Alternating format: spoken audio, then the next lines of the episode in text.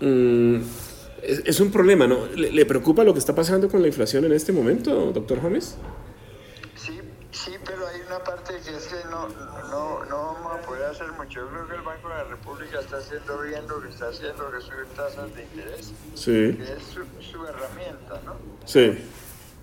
Y, y, habría que lograr pues también algo por el lado de gasto público, pero todo lo que ve uno en gasto público es que va a tener que crecer.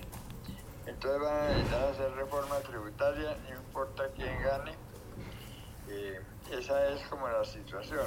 Y, sí. y, y, la parte de inflación tiene, tiene relevancia porque si no hacen una política fiscal prudente, muy probablemente van a, a, a, echarle más leña al fuego de la inflación.